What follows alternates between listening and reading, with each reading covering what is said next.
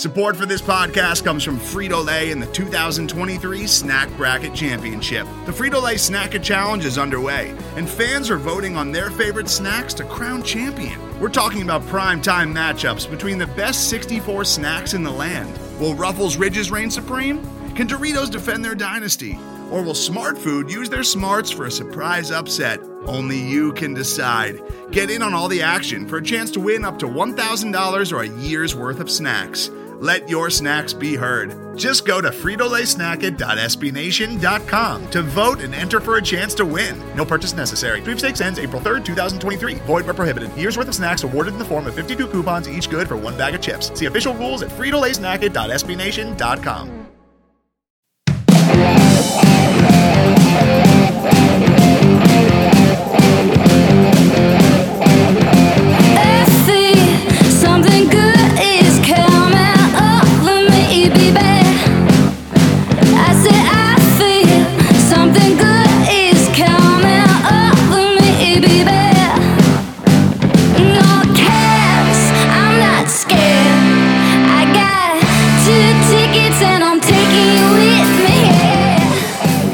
Welcome to the Cannon Cast, a weekly podcast from the Cannon, SB Nation's blog about the Columbus Blue Jackets. We have some great topics today. I am William Chase, joined by Pale Dragon. What's going on, PD?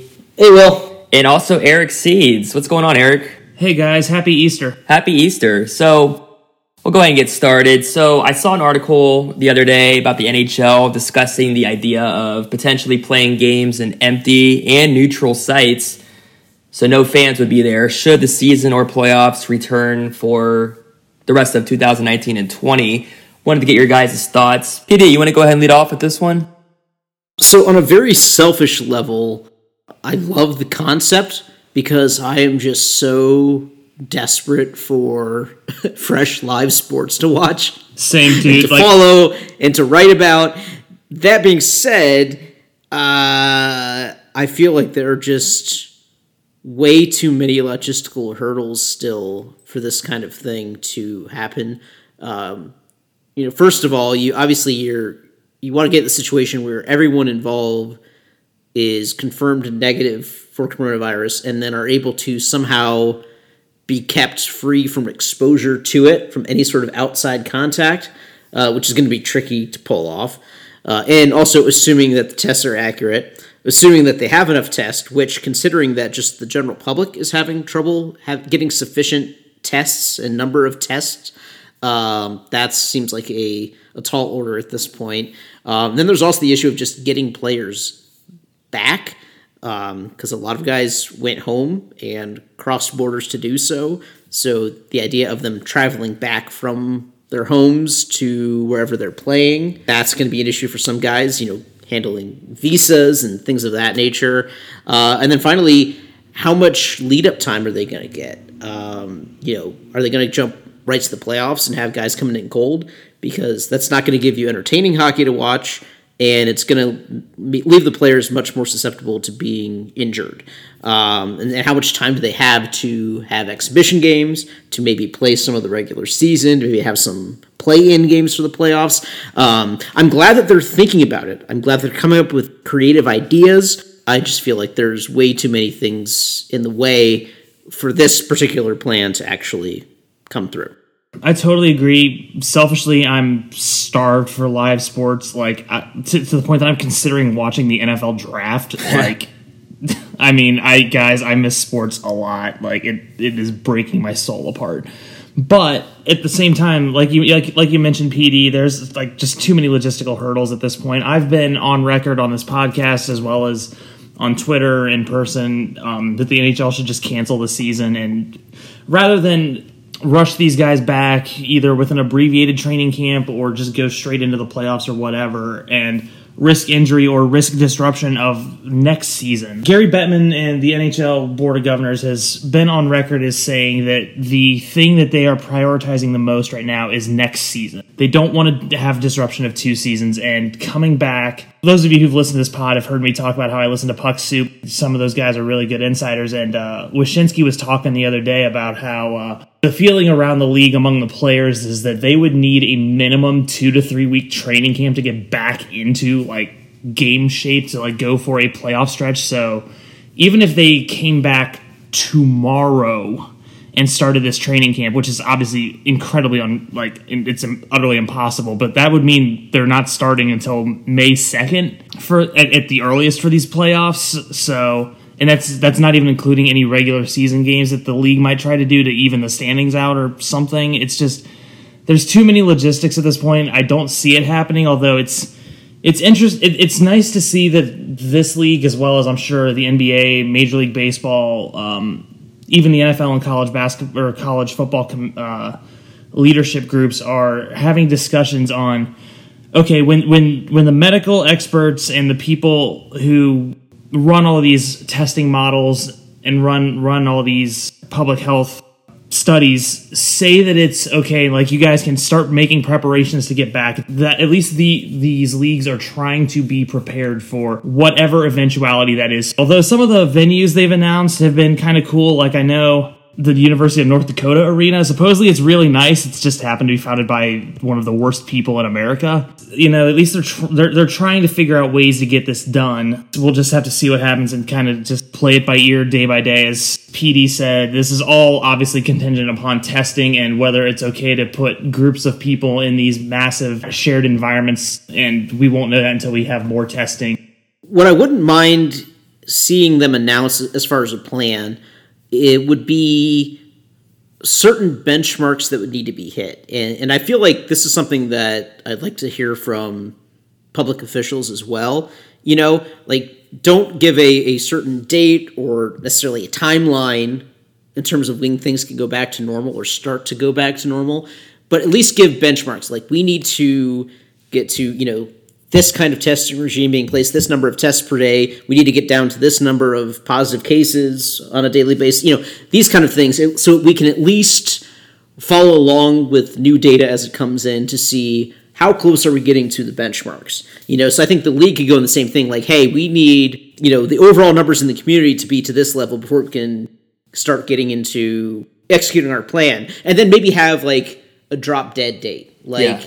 if we are not at a certain point by May 31st. I I think we NHL have to, we have to decide at that point that that we're, we're just going to you know throw in yeah. the towel and start focusing on hoping that things can start on their normal timeline in you know September. Yeah, the NHL needs. Well, I get that they're trying to exhaust all opportunities and all uh, possibilities, but at some point we're going to have to get to a point where it's like regardless of what could still potentially happen maybe in june or july the nhl is just going to have to say okay if we're not able to do this by this date we're going to have to focus for next season completely because we already know the calgary flames for instance are under you know they, they wouldn't be there the city of calgary and the flames included would not be able to participate in anything before i think it was like june 30th so and they were potentially including the Western Conference yeah, Finals. Right? yeah, exactly. So I mean, if if a potential playoff team could be excluded based on what's happening anyway, how would they? How would that work? And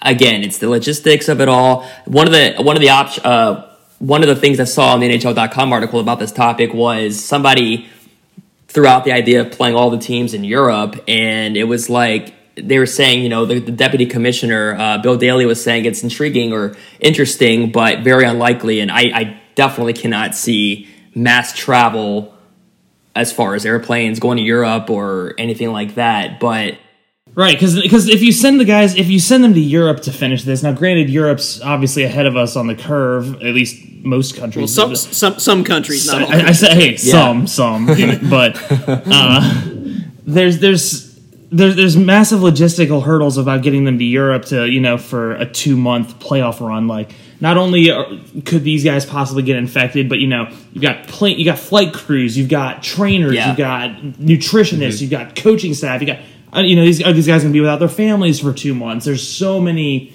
and, and that's and you know that that those same issues are here even with like quarantining four teams in North in Bismarck and four teams in I don't know Manitoba or yeah. wherever you want wherever you want to do it. It's just there's so many logistical hurdles. I, I like I again I appreciate them trying this and again like PD said, you know, some benchmarks to hit would be ideal here. You know, at least like right. you know where you know it's kind of like our very own playoff race that we're chasing here. How you know could we could we be getting closer to live sports? But again, it, but that's all dependent on how much testing is available, how much um, you know how much we slow the spread of this, how well everyone's doing with social distancing. And to their credit, it seems like a lot of people are doing really well. Uh, and I think and I think they've at least narrowed it down. We, we know that if, if this season is going to resume in any form, that it will not be played in front of fans and will most likely not be played in home arenas. You know, we can't afford to have that kind of travel back and forth from sites. It'll have to be groups of teams, it, you know, staying together, playing series or a couple of series with the- among a group of players. Yeah, like you said, the met like the metro in one area, the the central in one area, Exactly. whatever. Yeah. So so not not traveling between games, not playing in front of fans. Um, I like the idea of maybe playing them at um, minor league or junior hockey venues because you obviously don't need the capacity of an NHL arena. Um, so I think it was either Scott Burnside or Pierre LeBrun wrote about this, and um, so smaller venues could definitely be in play. Uh, the, just the issue then would be would they be able to set them up for broadcasts? Um, you know, would they have would they have the right camera angles, the right lighting, um, and then you know, would they would you even need broadcasters on site? You would maybe Right. just need camera operators, and the announcers could be offsite Yeah. like they do for the one- the World Cup and the Olympics. One other issue, one other issue with that would be uh, housing the teams. Like I know they there's wherever uh, wherever the University of North Dakota is, I think it's Bismarck, but regardless, um, they were they were talking about how there's limited ho- like hotel space in that Sure. in that area, so you, you have to like. Ideal, like if if we're talking smaller venues, uh, send play the national or play the Stanley Cup Finals at the Goggin in Oxford, Ohio, because it's the most beautiful hockey arena I've ever set foot in. It's gorgeous, but there's obviously no hotels in Oxford, Ohio. But yeah, so so there's just immense logistical hurdles. But I give them credit for at least looking for ways to try to get this done. And you know, What was interesting is, is one of those articles mentioned even throughout um, Columbus as a city. If you they were to use certain NHL cities, you know, we are one that would have the hotel space and would have multiple facilities for playing games because we obviously have True. Nationwide Arena, the Ice House. The, it didn't mention uh, the Schottenstein Center, but obviously that you know there's right, uh, right, that that- could be set up for hockey as well, and you know for broadcasting hockey because they broadcast basketball and hockey games from there. So that could be another thing to consider. Yeah, it's true. Yeah, it kind of reminds me of the Olympics when you consider like a bunch of teams playing at one or a few spots in the area and just try to figure out then where to where to put everybody. Today's episode is brought to you by Cars.com. With over 2 million vehicles and 50,000 more added every day, Cars.com will match you with the perfect car for you, your budget, your life, your style. And if you're ready to say goodbye to your current car, Cars.com will get you an instant offer to cash it in. Just start by entering your license plate and get matched with a local dealer who will write you the check. So whether you're looking to buy or sell, just go to cars.com. It's magical. Hello, I'm Nilay Patel, the editor in chief of The Verge and host of Decoder, a business podcast where I interview CEOs about big ideas, the problems that come from those ideas, and how they make decisions. It is also surprisingly about org charts. It comes up a lot. We're launching a new limited series that we're calling the Centennial Series, where I talk to CEOs of companies that are over 100 years old, like Xerox, Barnes & Noble, and more. There's no 100 year old company that's without its struggles, and it's been fascinating to talk to these CEOs about which parts of these companies' history are important and which parts they can let go. A little spoiler for you if a company is over 100 years old, there's a lot of drama to talk about. It's been a good time. You can listen to the Centennial series right in the Decoder feed. New episodes of Decoder are out on Tuesday, and the Centennial series is out on Thursdays. Check it out. We think you're really going to like it. You can get it wherever you get your podcasts. So during this sports hiatus, SB Nation will be launching theme weeks across all leagues in the network. So this week we begin with the best teams and players to have never won a championship. Seeds, I'll go ahead and start with you. What comes to mind? Well, if we're gonna talk about the uh, the best Columbus Blue Jackets team to never win the Stanley Cup, obviously we're gonna go with the uh, 2011-12 Columbus Blue Jackets that finished with 65 points on the season. Obviously, 65. no, uh, it's guys. It's last year's team. Like they they they swept the best regular season team, arguably in NHL history. The Blue Jackets were utterly they were they were dominant in that Lightning series, and they they just got too beat up against the Bruins before they could uh, really fulfill that destiny. They had a two one series lead uh, going into Game Four and just blew it. They pro- you know, they win game four, they probably win that series. And then who knows from there? Boston went on to be the Stanley Cup finalist. I remain convinced to this day whoever whoever won that Bruins Blue Jacket series is going to the Stanley Cup final because that Carolina Hurricanes team was incredibly overrated. My apologies to several friends from everydayshouldbesaturday.com and Sebastian Aho. But uh I, I did, but last year, I mean, the Blue Jackets for for once last for the first time in franchise history last season had two really really good centers in Matt Duchene and PLD. They had an absolute game breaker in Artemi Panarin, and they had they had a a, a legit top pairing in Zach Werenski and Seth Jones, and they had a solid goaltender who was finally overcoming his playoff demons in Sergei Bobrovsky. And then guys It's like Gavrikov. the best team. and- yeah. Oh, I f- yeah. Gavrikov came over. Depth, just uh, Alex. Texier was just making his debut. But yeah, that, that that it's the best team that Columbus has ever iced in franchise history last season. It took them a little while to click after the deadline, but man, once they did, that's that team just rolled through the Lightning. And for those of you like me who watched the like playoff replay on Fox Sports Ohio, that series wasn't really all that close. Like Tampa, Tampa won game won the first period of game one, and then Columbus just kind of like beat them into the ground over the next fifteen periods or whatever it was. Like it was wild. Yeah, I, I, I will say a little something for the 2018 team because I was just reminded of that this week. Um, someone online had the prompt about you know a game you've attended that was just you know two heavyweights sending their best blows at each other. And and I was reminded of the of game 3 against Washington in 2018 uh remember that game went to uh, double overtime before it ended.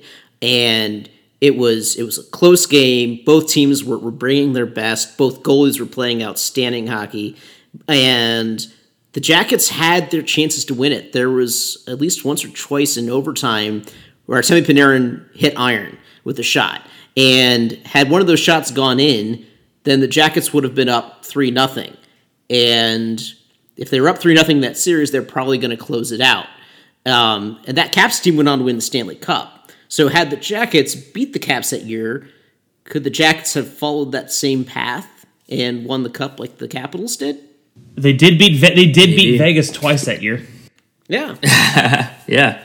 You know, it's funny too. I, I I I have fun going to the road games. So and I was at Game Five in that Washington series. So I love being one of the few Jackets, and I see more Jackets fans popping up around DC now. But it's fun being one of the few you know fans for the away team and hearing the boos when they take the ice and everything. But there's no more sinking feeling than when that Caps horn goes off for a goal or something, and everybody goes crazy, and you're just sitting there like in isolation. It feels Yeah. like.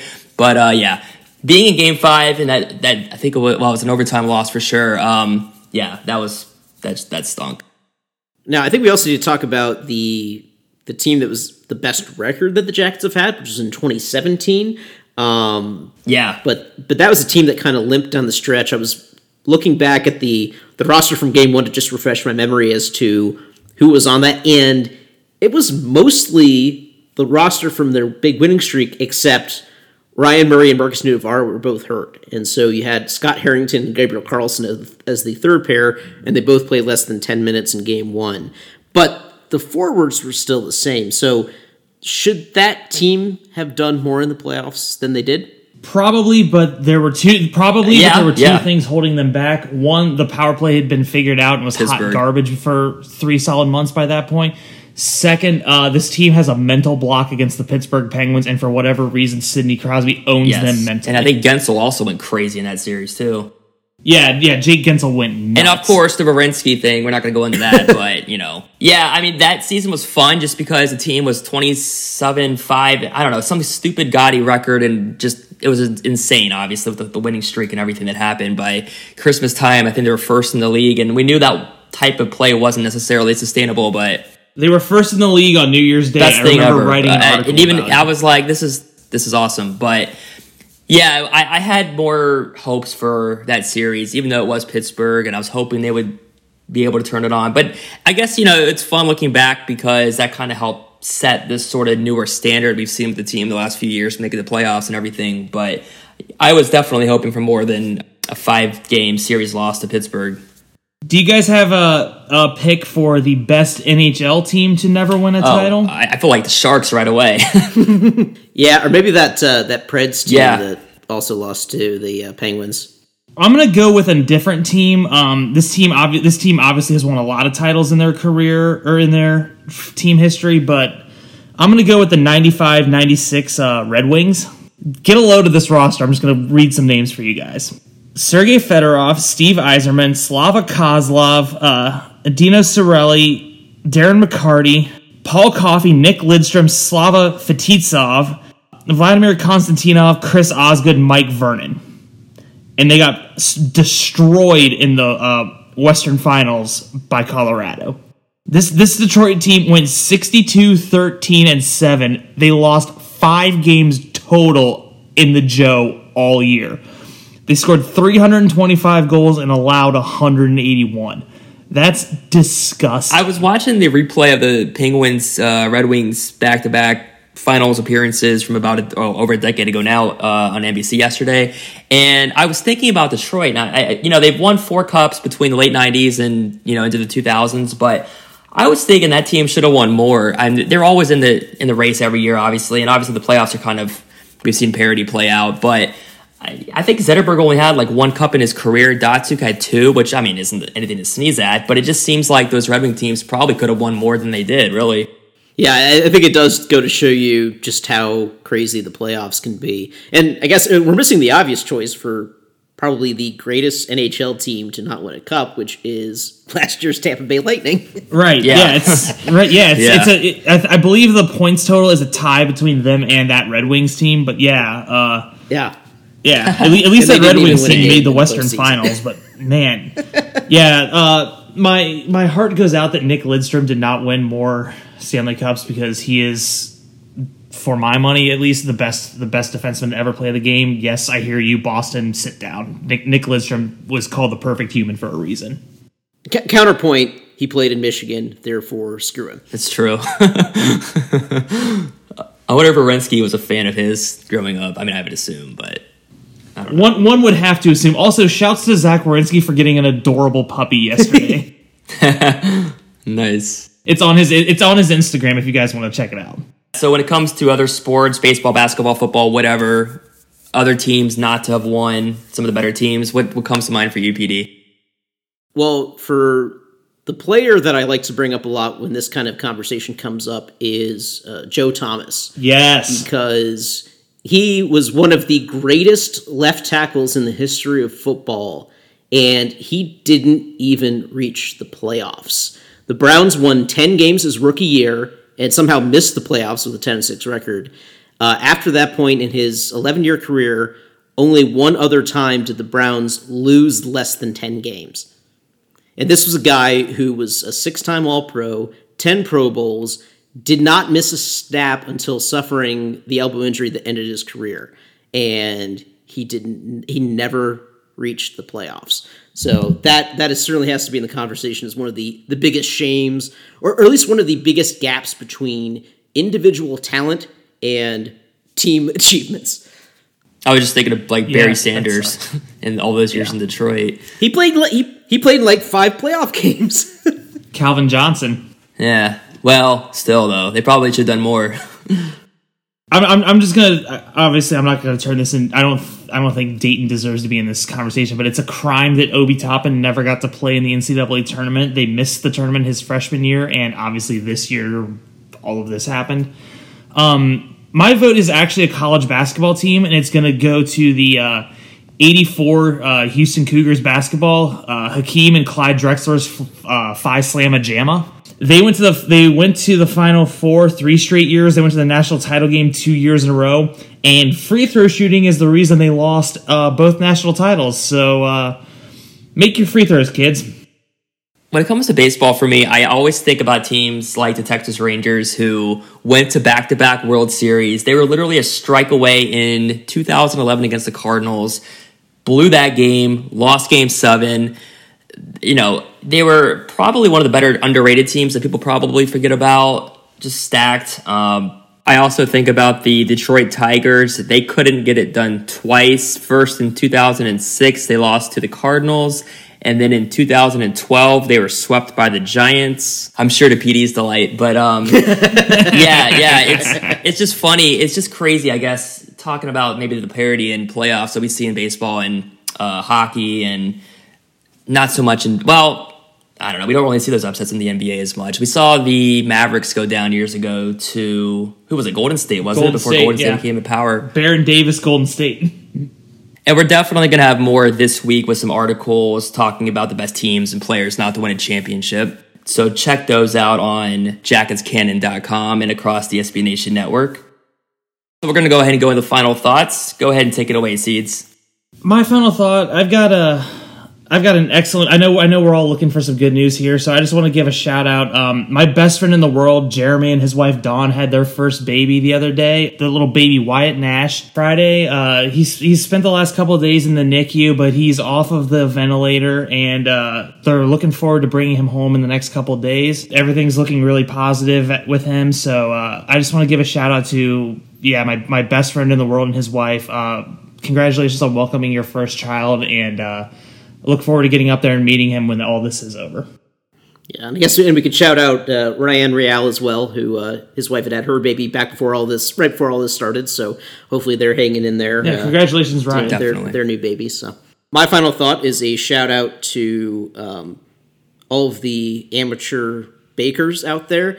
Um, I am part of your crew. Uh, this is something I got into last winter, um, and so just this this morning I baked a couple different loaves of bread. Uh, this is the first time that I've made the time for it here during the quarantine, but uh, it's something that I enjoy. It's something satisfying to to make something from scratch and then to enjoy the fruits of your labor. So whether you're getting into baking or cooking or just any sort of other thing creative, I I enjoy seeing the the creativity that is being tapped into by people uh, tr- to make the best out of this bad situation.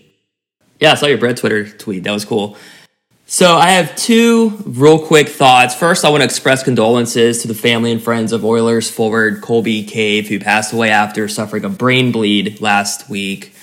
But I also wanted to remind everybody, and on a positive note, that a year ago today, the Blue Jackets took out the Lightning 5 1 to take a 2 0 series lead. So, kind of a fun thing to think back on as we obviously we were watching it play out this past week on Fox Sports Ohio and just thinking about the team and where they were a year ago today.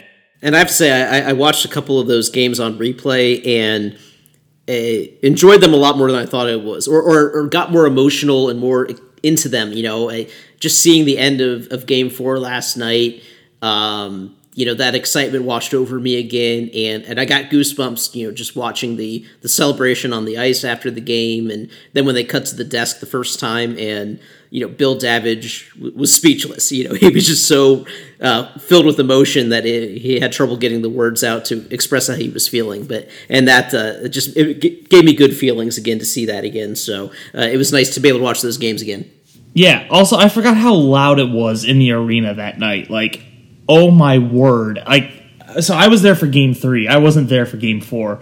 Um, it was just watching it on TV. It was incredible because when I watched it, when I watched Game Four happen live, I was in a Roosters across the street from my apartment and watch watch Game Four. There, there's excellent video of me jumping around this Roosters when Panarin scores the empty netter. Um, there's excellent video of me like terrifying the people sitting around me but I immediately cashed out our tab and we went straight down to our bar just to celebrate with everyone we know because like where else do you want to be on a night like that other than the arena district so it was super cool to just remember those memories and just throw yourself back into oh my gosh this team is making history right in front of our eyes it was super super cool so thank you to fox sports ohio for re-airing that Definitely a fun thing to think back on for sure.